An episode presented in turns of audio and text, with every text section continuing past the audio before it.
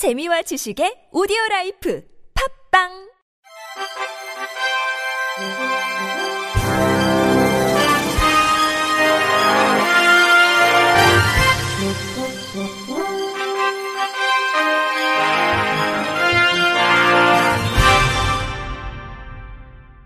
청취자 여러분 안녕하십니까? 7월 12일 월요일 KBIC 뉴스입니다.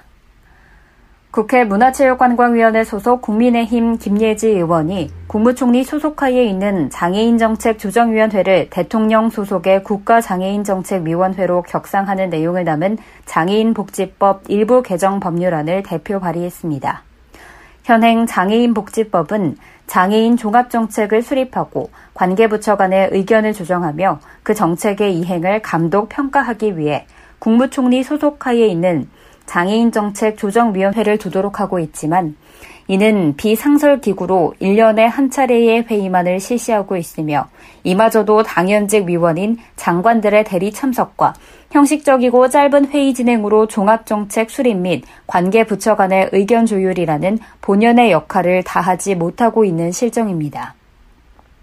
이에 김 의원이 대표 발의한 장애인복지법 일부 개정 법률안은 대통령 소속으로 국가장애인 정책위원회를 설치하고 위원회의 업무를 지원하기 위해 대통령령으로 정하는 바에 따라 사무기구를 두도록 함으로써 정부의 장애인 정책을 실효성 있게 추진할 수 있도록 하는 내용을 담았습니다. 김예지 의원은 현행 장애인 정책 조정위원회는 1년에 한 번 보건복지부에서 관련한 현안을 취합하여 각 부처의 의견을 확인해 상정하는 형식으로 장애 정책에 대한 장기적인 비전이나 실천 의지가 부족한 보여주기식 회의라는 비판이 제기되고 있다며 개정 법률안은 대통령 직속 국가장애인정책위원회와 상설 사무기구를 설치해 효율적인 장애인 종합 정책을 수립하고 부처 간 의견 조정 역할을 하도록 했다고 설명했습니다. 이어 우리나라에서 장애인 정책을 다루는 부처는 보건복지부뿐만 아니라 교육부와 고용노동부, 문화체육관광부 등 매우 다양한데 이로 인해 발생하는 비효율과 예산 중복을 최소화하기 위해 컨트롤 타워가 필요하다며 개정안의 국회 통과를 위해 최선을 다하겠다고 입법 의지를 밝혔습니다. 서울 송파구는 시각장애인 가수와 함께 온라인으로 장애인식 교육을 실시한다고 밝혔습니다. 구는 코로나19 상황을 고려해 지난해부터 송파쌤 유튜브를 활용해 관련 교육을 진행하고 있습니다. 올해는 온라인 교육 영상 제작에 시각장애인 가수 더블라인드가 참여하며 이들은 이번 교육에서 그간 가수로 활동하며 겪은 어려움과 경험을 바탕으로 비장애인들에게 필요한 올바른 장애인식에 대해 진솔하게 전할 예정입니다. 교육 영상은 오는 27일부터 송파쌤 유튜브 채널을 통해 공개되며 장애인식에 관심 있는 누구나 시청할 수 있습니다. 박성수 구청장은 주민들의 장애인식 개선을 위해 다양한 방식으로 교육과 캠페인 활동을 이어가고 있다면서 앞으로도 틀림이 아닌 다름의 문제로 장애인도 비장애인과 더불어 살기 행복한 송파를 만들도록 최선을 다하겠다고 전했습니다. 부산 가톨릭대가 구성한 컨소시엄이 과학기술정보통신부가 지원하고 한국지능정보사회진흥원이 전담하는 2021년 사회현안 해결 지능정보화 사업에 선정되어 7월부터 본격적인 과제에 착수합니다. 부산 가톨릭대와 더불어 한국시각장애인연합회, 한국점자도서관, 도서출판점자, 주식회사 퍼플, 주식회사 닷 등 총 6개 기관 및 기업인으로 구성된 컨소시엄은 시각장애인들에게 다양한 콘텐츠를 제공하기 위한 서비스를 공동 개발할 예정입니다.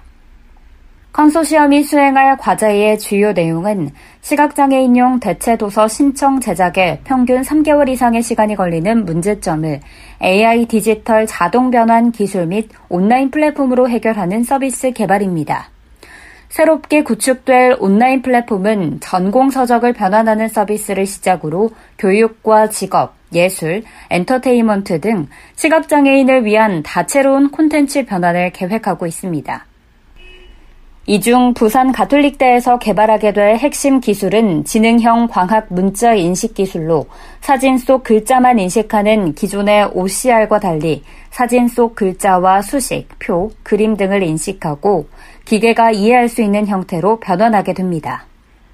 한국지능정보사회진흥원 관계자는 자동 점역 변환 AI 기술을 이용해 시각장애 학생들이 필요한 학습 교재를 적시에 대체 자료로 제공받아 학습의 권리 보장에 폭넓게 기여했으면 좋겠다는 뜻을 밝혔습니다.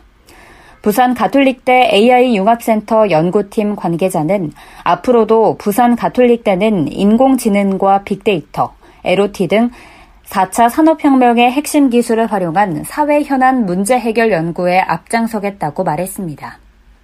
경북 포항시가 오늘부터 오는 19일까지 지역사회 서비스 투자 사업의 일환으로 시각장애인 안마 서비스 이용자를 모집합니다. 이번에 모집하는 시각장애인 안마 서비스는 매년 지역 주민들의 수요가 늘어나고 있어 주민 수요를 반영해 지난해 모집 인원 대비 약 10% 늘어난 220명의 이용자를 모집합니다. 신청 대상은 기준 중위소득 140% 이하의 근골격계, 신경계, 순환계 질환이 있는 만 60세 이상인자, 지체 및 뇌병변 등록 장애인, 국가유공자 예우에 관한 법률에 의해 상위 등급 판정을 받은 자 중 근골격계, 신경계, 순환계 질환이 있는 자 등입니다. 서비스 이용을 희망하는 사람은 주소지 읍면동 행정복지센터를 방문해 신청 가능하며 신청자가 모집 인원보다 많을 경우 신규 신청자 중심으로 우선순위에 따라 이용자를 선정할 방침입니다. 시각장애인 안마 서비스 이용자로 선정되면 8월부터 1년간 매월 14만 4천 원의 이용권을 정부로부터 지원받아 본인 부담금 월 1만 6천 원으로 월 4회의 안마 서비스를 제공받을 수 있습니다. 경북 봉화군 장애인 생활 이동 지원센터는 지난 6일부터 다음 달 3일까지 매주 화요일마다 군 거주 중증 시각장애인을 위한 코로나 치유 백두대간 수목원 탐방을 진행한다고 밝혔습니다. 문화탐방 기회를 제공해 참여자들의 육체적인, 정신적인 건강과 자존감 회복을 도모하려는 취지로 마련된 이번 프로그램은 코로나19로 인해 여러 회차에 걸쳐 소규모 인원으로 진행합니다. 1회차에 참여한 한 시각장애인은 코로나19로 인해 바깥 활동이 쉽지 않았는데 수목원 탐방과 더불어 회원들과 소통할 수 있는 자리가 마련돼 너무 좋았다고 소감을 전했습니다. 김창희 센터장은 코로나19 장기화로 인해 활동이 어려운 중증 시각 장애인들이 이번 문화 탐방을 통해 무기력증과 우울감이 잠시나마 해소될 수 있기를 바란다고 말했습니다. 한편 봉화군 장애인 생활 이동 지원센터는 경북 시각장애인 연합회에서 운영하며 모든 장애 유형의 이동 편의를 위한 차량 운행 및 시각장애인을 위한 점자 교실 운영 등 각종 복지 서비스를 제공하고 있습니다. 끝으로 날씨입니다. 화요일인 내일은 무더운 날씨가 이어지는 가운데 곳곳에 천둥 번개를 동반한 강한 소나기가 내리겠습니다. 이상으로 7월 12일 월요일 KBRC 뉴스를 마칩니다. 지금까지 제작의 류창동, 진행의 김예은이었습니다. 고맙습니다. KBRC.